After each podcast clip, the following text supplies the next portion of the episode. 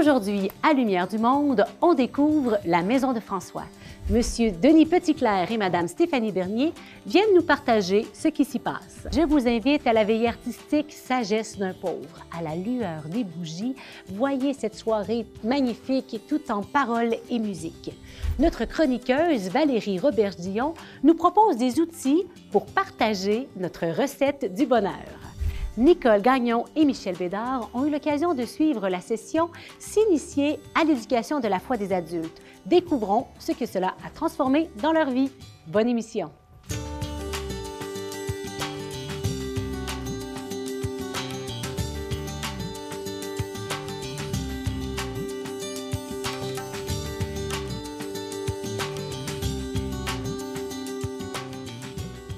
Bonjour à chacun et à chacune d'entre vous qui nous écoutez. C'est une grande joie de vous retrouver pour cette nouvelle saison de Lumière du Monde. Et elle sera riche en découvertes. Et on commence dès maintenant avec deux invités. Denis Petitclerc est un homme bien connu dans le diocèse de Québec. Il a enseigné la Bible auprès d'un bon nombre d'universitaires et fondé le Centre de formation chrétienne Agapé. Il est l'instigateur du projet de la Maison de François. Madame Stéphanie Bernier, tant qu'à elle, bénéficie d'une large expérience dans le milieu de l'Église québécoise. Tout cela l'a bien préparé à prendre la direction de la Maison de François en septembre dernier. Bonjour Denis, bonjour Stéphanie. Bonjour Geneviève. C'est une grande joie de vous accueillir aujourd'hui. Je vous ai accueilli chacun dans les dernières années ici, mais aujourd'hui c'est en duo Ben que- qu'on fait ça. Et puis, vous nous présentez la maison de François. Alors, tout d'abord, Denis, on plonge dans le vif du sujet. Peux-tu nous raconter comment est né ce projet? Toi qui es bibliste, raconte-nous sa genèse. Oui. Alors, euh, le projet euh, origine d'un désir du cardinal, euh, Gérald Cyprien Lacroix, qui voulait avoir un lieu où euh, les catéchètes et toutes les personnes intervenantes en éducation de la foi pourraient avoir de la formation, du ressourcement, donc un peu un, un lieu de formation. Et c'est un peu comme ça que c'est parti, à la demande du cardinal. Et puis, euh, ben, on le voit bien aujourd'hui par son rayonnement, son développement. Il est facile de voir que la Maison de François répond à un besoin de notre Église. Pourrais-tu nous dire d'où est venue l'intuition? C'est quoi l'intuition de fond qui porte le projet? L'intuition vient, c'est un peu curieux à dire, mais vient euh, d'un autre centre qui se trouve à Guadalajara, au Mexique, où depuis plusieurs années, on a mis en place ce qu'on appelle une maison des catéchètes, qui se veut un lieu qui prend soin de toutes les personnes impliquées en éducation de la foi, prendre soin dans le sens euh, à la fois de les former, de les accompagner, de les ressourcer et, euh, et même de les aider dans leurs implications dans les différentes paroisses où ils sont. Donc, j'ai eu l'occasion de passer quelques jours là-bas il y a plusieurs années et de voir comment est-ce que, comment est-ce que tout s'est développé là-bas pour vraiment s'occuper des gens. Et euh, ça permet d'avoir des catéchètes qui durent, qui sont heureux de, de faire ce qu'ils font. Je ne dis pas qu'au Québec, ils ne sont pas heureux de le faire, là, mais que- qui sont encore davantage heureux et qui durent parce que à la fois, ils font partie euh, on pourrait dire, d'un corps de catéchètes. Un sens d'appartenance parce qu'ils se retrouvent, partagent ensemble leurs joies, leurs peines, leurs difficultés.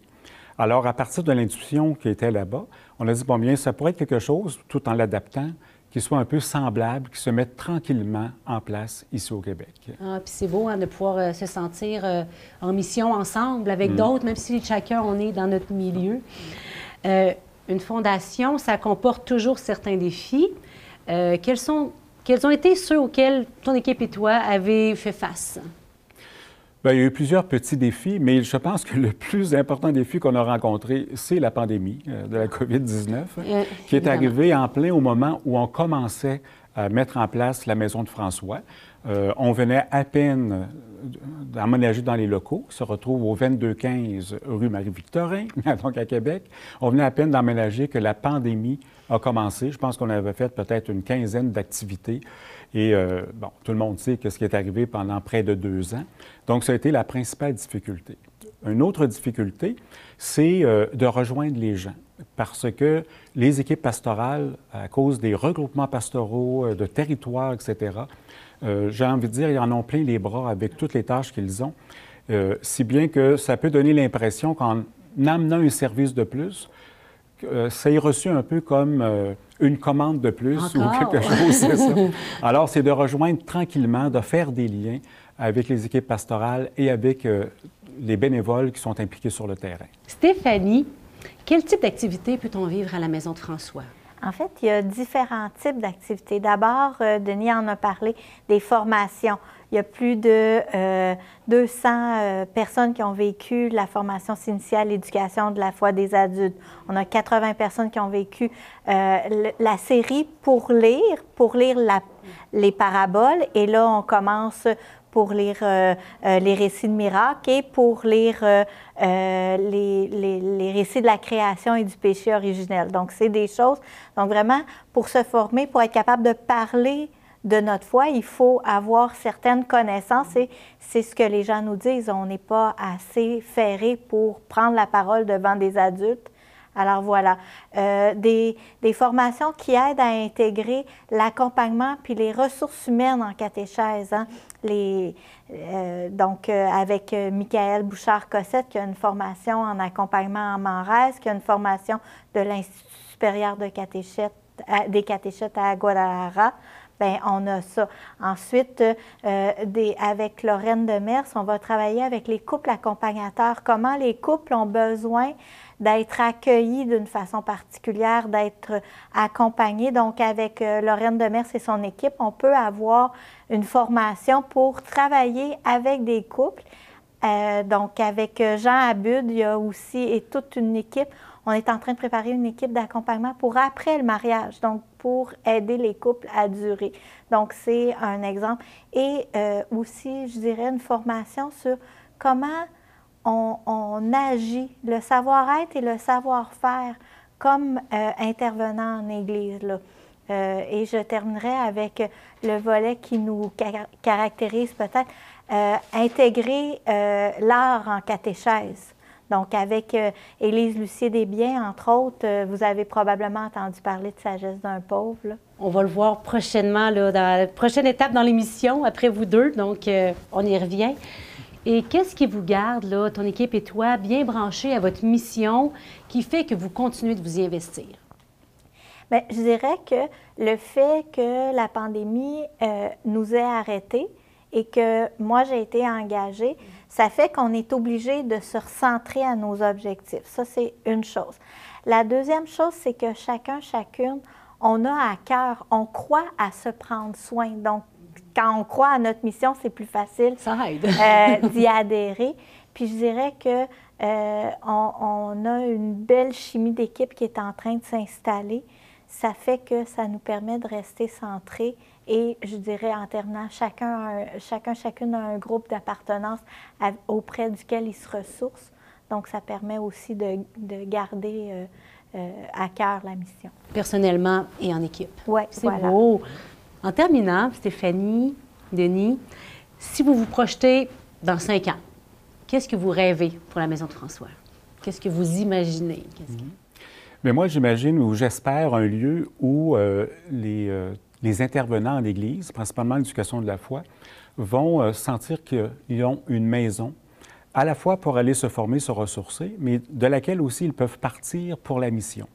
La maison de François, on ne l'a pas mentionné, mais ce nom-là est en lien avec François de Laval, Monseigneur François de Laval, qui avait premier évêque de Québec et qui a fondé le séminaire de Québec, qui, voulait son séminaire pour ses prêtres à ce moment-là euh, comme un lieu à la fois d'accueil, de formation, de ressourcement et un lieu de départ pour retourner sans cesse à la mission. C'est vrai que ça ressemble, hein. il y a le même fond. C'est ça. Donc, un élément d'intuition qui se rejoint.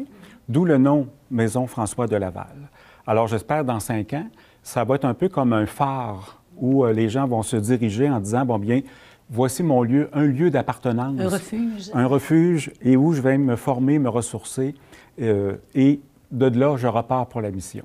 Merci, Denis. Stéphanie? Moi, je reprendrais une image que Denis a amenée à une rencontre d'équipe la semaine dernière. Euh, c'est l'image du foyer familial on ne vit pas à la maison de François, mais on y revient pour se ressourcer, pour refaire ses forces, refaire ses liens et pour repartir, euh, redynamiser en mission.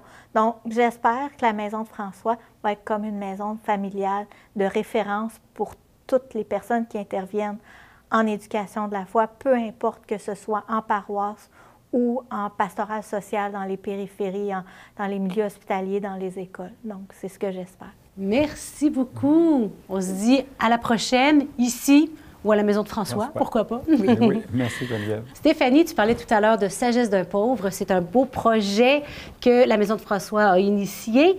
Donc, euh, l'évangélisation par la beauté et l'art. Alors, allons maintenant découvrir cette merveilleuse soirée avec François d'Assise.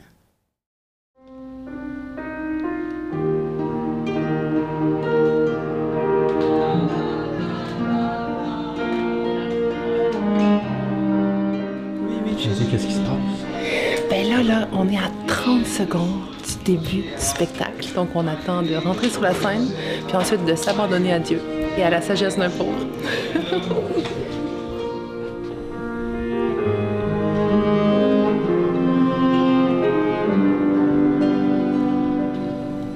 Je suis comme un père rejeté par ses propres enfants.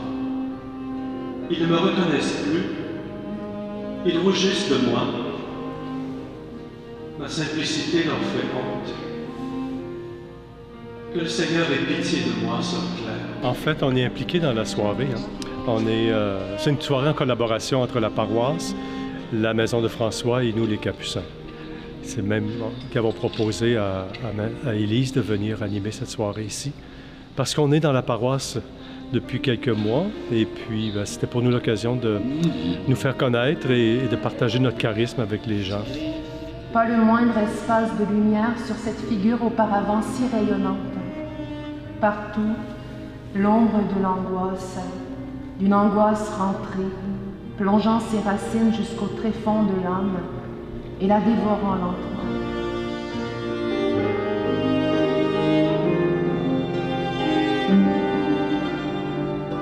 Il y a sept ans, euh, le, le livre Sagesse d'un pauvre m'est tombé dans les mains, littéralement.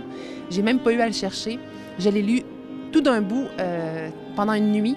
Puis j'ai été vraiment saisie par la profondeur là, de ce tout petit livre-là qui nous fait rentrer dans, la Pâque de Saint François d'Assise, puis en même temps ben, dans la Pâque du Christ. Puis euh, euh, quelques années plus tard, j'ai traversé une, une, période assez, assez noire, disons, assez éprouvante. c'est ce petit livre-là, entre autres, qui m'a tenue par la main pour la traverser ensuite, quand la lumière a commencé à revenir, je me suis dit, euh, il faut le sortir de la bibliothèque, le rendre vivant, lui donner une voix, pour que, le plus grand nombre puisse, euh, puisse découvrir là, vraiment la sagesse d'un pauvre.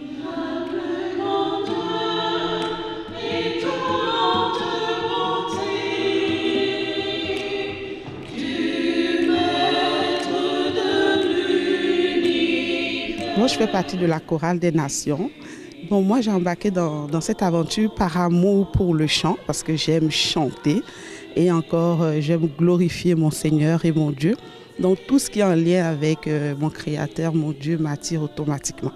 Au-delà de ça, j'avais une curiosité, connaître un peu la vie de Saint François. Donc, euh, le tout l'un dans l'autre, c'est ce qui m'a motivé. La partie qui m'a le plus touchée, c'est quand Saint François s'est retrouvé dans une période très difficile. Oui, euh, c'est une période de sa vie que je ne connaissais pas. Et ça m'a touchée parce que ça m'a rejoint. Moi aussi, il m'est arrivé des moments de me retrouver dans une situation un peu euh, semblable à celle de Saint François. Et j'ai vu qu'il il avait vraiment cette confiance-là en Dieu. Et même le texte le dit, on peut tout perdre sauf la confiance. Et c'est cette confiance-là qui l'a aidé à remonter. Et j'avoue que cette partie m'a m'a vraiment touché. Je dirais tout simplement que d'abord j'ai compris que c'est une mission d'évangélisation. Et toute ma vie, j'étais pour la mission. Et d'après même tout ce que j'apporte à, à, la paroisse depuis là, c'est dans le cadre de la mission.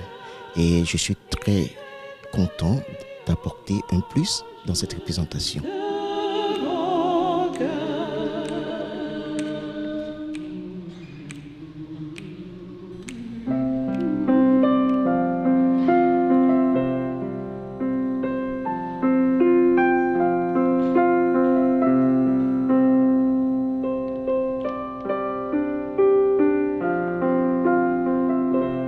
C'est pas tant que ce soit un spectacle, mais que ce soit un espace de communion où il y a ceux qui sont sur la scène, mais que le public est en même temps, on reçoit en fait une, grâce de Dieu, une grâce de, qui habite ce texte-là, puis qui nous traverse, puis qui fait écho en nous. Fait que de voir combien les, les gens euh, sont touchés, moi, c'est ma, ma joie. Puis quand ils ressortent avec, euh, tu sais, on peut tout perdre sauf la confiance, Dieu est, cela suffit. Euh, je me dis, OK, ils sont entrés dans le cœur de l'œuvre.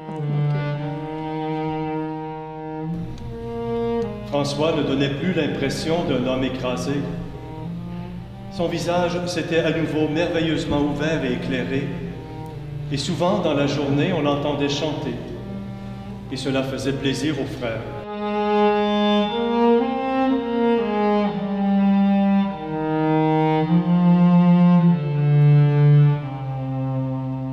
Le texte est vraiment très profond.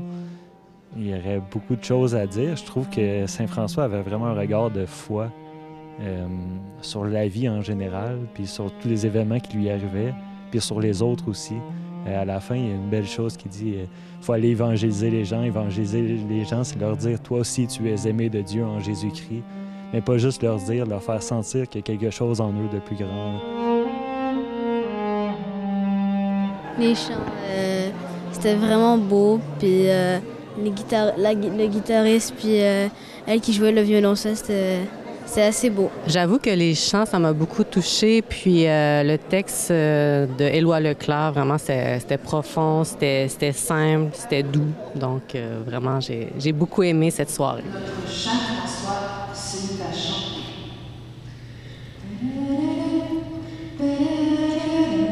Bien, en fait, moi, je souhaite qu'elle puisse être découverte par, euh, par plein de milieux. À chaque fois qu'on la joue, c'est une aventure parce que les musiciens peuvent être différents, la chorale peut être différente par rapport au, dans le milieu où on, où on la présente. Donc, euh, je souhaite qu'on n'ait pas trop de plans, puis qu'on se, laisse, euh, qu'on se laisse conduire par la sagesse d'un pauvre, un, un pas à la fois. Moi, j'ai toujours rêvé d'une troupe de théâtre itinérante là, qui porterait la lumière du Christ euh, dans le monde, au cœur de l'Église. Fait qu'on dirait que ça, ça commence.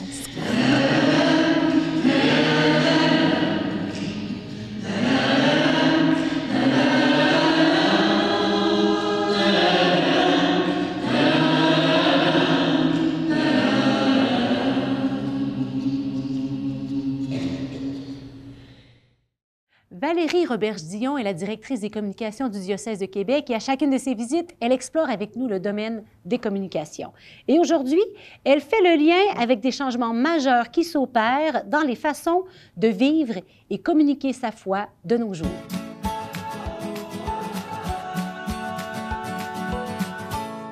Bonjour Valérie. Bonjour Geneviève. C'est une grande joie de te retrouver. On vit des transitions ces années-ci, hein, tu, le sais bien, au niveau de l'Église, y compris chez nous. Comment tu perçois notre époque? Ça fait des années qu'on le voit venir, hein, qu'on sent qu'on va vivre un passage, on essaye de l'articuler, de le préparer, d'imaginer la suite. Bien là, on est là, on est en plein dedans, dans un tournant qui est accéléré par plein de choses. On est en train de transformer nos, manières de vivre en communauté chrétienne. Euh, et aussi, je dirais, dans nos façons d'exprimer, de, mm-hmm. partager notre foi, je me faisais la réflexion que dans un monde où tout le monde est croyant, on n'a pas besoin d'apprendre à, nommer puis à exprimer ce qui nous habite en profondeur. Mais à notre époque, c'est nécessaire. Il y a une évolution de mentalité, hein, de paradigme par rapport à ça. Moi, quand j'ai grandi, ben c'était dans l'optique de vivre ma foi, euh, de la développer, d'être un peu le vin dans la pâte. Mais peut-être plus dans une dynamique pas, pas très proactive pour partager cette fois-là, mais plutôt de partager les fruits de l'Évangile euh, subtilement dans mon quotidien, ce qui est très bon, ce qui est très bon. Mais on sent qu'on est un petit peu ailleurs ces années-ci, puis que si on ne propose pas notre message, bien, personne ne va le faire à notre place. Mm-hmm, mm-hmm. Puis c'est vrai qu'on n'a pas toujours les mots hein, pour parler de ces choses-là, de notre foi, qui est très intime, très personnel. On a peur souvent de s'embarquer dans un débat d'idées, de se retrouver à court d'arguments. Là, tu dis, ah, parce que chacun a. C'est ça, de, que ça vire en confrontation. On n'a pas envie de ça. Mais si je comprends bien, tu penses qu'on est dans un changement de mentalité. Exactement, euh, Geneviève. J'écoute des, des balados de, de croissance personnelle euh, et puis ils commencent tous ou presque tous là, par « Voici comment être heureux ». La C'est très recette bien. du bonheur. C'est très, très bien. Puis j'aime beaucoup, j'apprends toutes sortes de choses intéressantes. Euh, mais moi, comme, comme croyante, comme catholique, comme disciple de Jésus, c'en c'en est une voie de bonheur Mm. que j'expérimente. C'est tout un monde de repères de sens dont j'ai hérité de générations de croyants et croyantes avant moi qui ont poussé un peu plus loin, qui ont approfondi. C'est riche, c'est solide, euh, c'est- c'est enraciné. Alors, j'ai une responsabilité de partager ce trésor-là. Et pour le faire, il faut que j'arrive à nommer euh, quelque chose de cet héritage-là à- à- avec des mots. Et, et parfois, c'est simplement d'inviter aussi à quelqu'un à d'oser inviter à une activité qui m'a nourri, qui m'a fait du bien. Ça peut être très simple. Ah, c'est bon. Puis, euh, qu'est-ce que tu suggères, justement, des outils là, pour devenir plus confiant, plus à l'aise dans le fait de partager, communiquer simplement ce qui Mhm. nous habite, Mhm. notre foi? Sais-tu, il y a toutes sortes de petits moyens. Ce que j'avais le goût, spontanément, là, ce que je me disais, c'est euh, participons donc à une maisonnée, euh, une communauté de base. C'est quelque chose qui a toujours existé dans l'Église, euh, parfois affilié à des communautés religieuses ou en paroisse. Le concept de maisonnée qui se rencontrent dans les maisons pour échanger simplement sur leur vie, mailler ça avec la, la Bible, la parole de Dieu. Euh, c'est quelque chose qu'on a beaucoup développé ces années-ci, en particulier depuis la pandémie. Mhm, ouais. C'est des centaines de maisonnées juste dans notre diocèse qui ont émergé.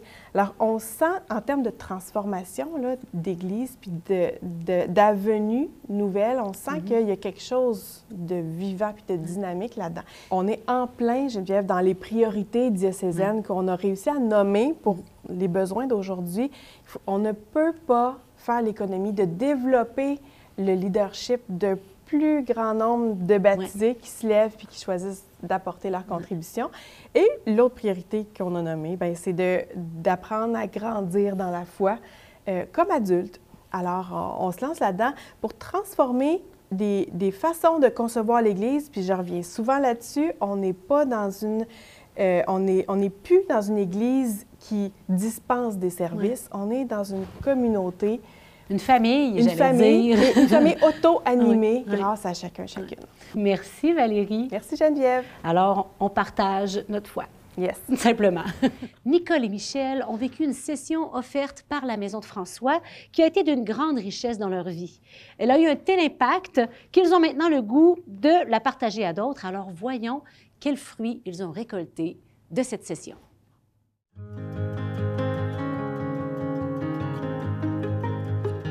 On juste s'asseoir un peu, va? Alors nous, on a suivi euh, ce, parcours euh, qui s'intitule le parcours pour euh, s'initier à l'éducation de la foi des adultes. On l'a suivi avant la pandémie. Et on le suit à nouveau pour une deuxième fois dans le but de devenir nous-mêmes des formateurs. Parce que ce qu'on a appris au cours de cette formation-là, ça nous a vraiment redonné espoir. Alors au départ, ce qui nous a, euh, ce qui nous a donné le goût de suivre cette formation-là, c'est oui par curiosité, mais aussi parce que par rapport à l'Église, euh, on était euh, déçus et inquiets de notre Église, puis on avait besoin de, de peut-être donner un sens à tout ce qu'on vivait. Et lorsqu'on a suivi cette formation, ça nous a vraiment redonné l'espoir. Puis surtout, ça nous a donné des pistes comme, euh, comme chrétiens engagés. Ça nous a donné des pistes pour, euh, pour se mettre en action, pour savoir quoi faire, comment aider notre Église actuellement. L'approche qui est proposée, euh, il appelle ça la nouvelle posture intérieure. Pour nous autres, ça a été un peu une révélation aussi parce que se mettre en mode écoute, euh, en mode dialogue avec l'autre, on n'était pas habitué à ça. On était davantage habitué à, transmettre un contenu, à transmettre un savoir. On n'a pas été habitué à dialoguer dans notre Église. On a été habitué à écouter. Dans nos rassemblements, on écoute, mais avec eux autres, on dialogue. Alors quand on a un dialogue, ça nous fait, ça nous fait grandir, ça nous fait voir d'autres choses. Alors, de voir ce que les autres pensent, ben, je pense que c'est ça l'Église de demain. L'Église de demain est là. Puis, on était en mesure de l'expérimenter. Ben oui. On est euh, des, euh, dans l'équipe de préparation au baptême, donc on rencontre des, des jeunes parents qui se préparent à, à faire baptiser leur enfant et on a expérimenté Oui. euh, cette nouvelle posture. Puis on, on- on a été étonnés de la réponse. On a été, euh, les, les gens ont, euh, ont répondu Ben oui. et ils sont porteurs de fragments de foi, les jeunes. Est-ce que je te sors le lait? Oui.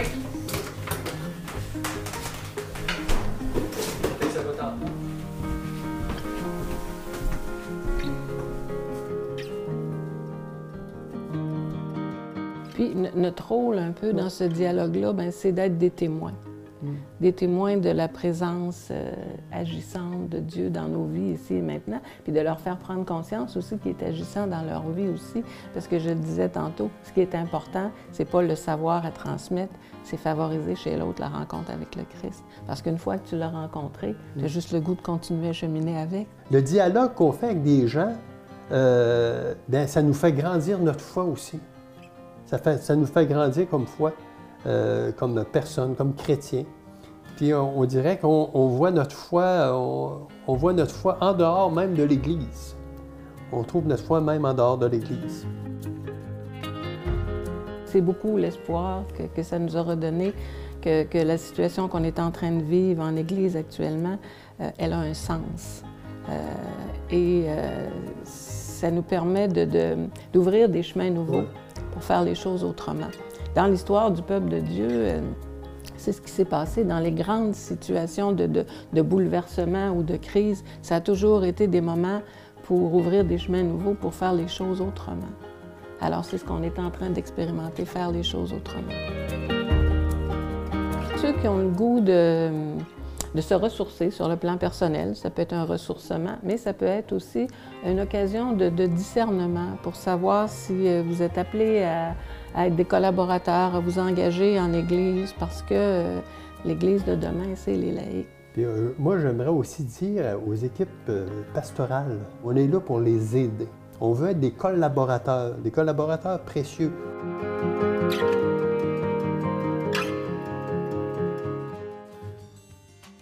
Merci de continuer de nous suivre d'un épisode à l'autre. En 2023, nous vous promettons de continuer à vous concocter de petits et grands reportages originaux. Soyez des nôtres la semaine prochaine. Nous parlerons des communautés religieuses entre héritage et pérennité. Et moi, je vous dis à la semaine prochaine. Portez-vous bien.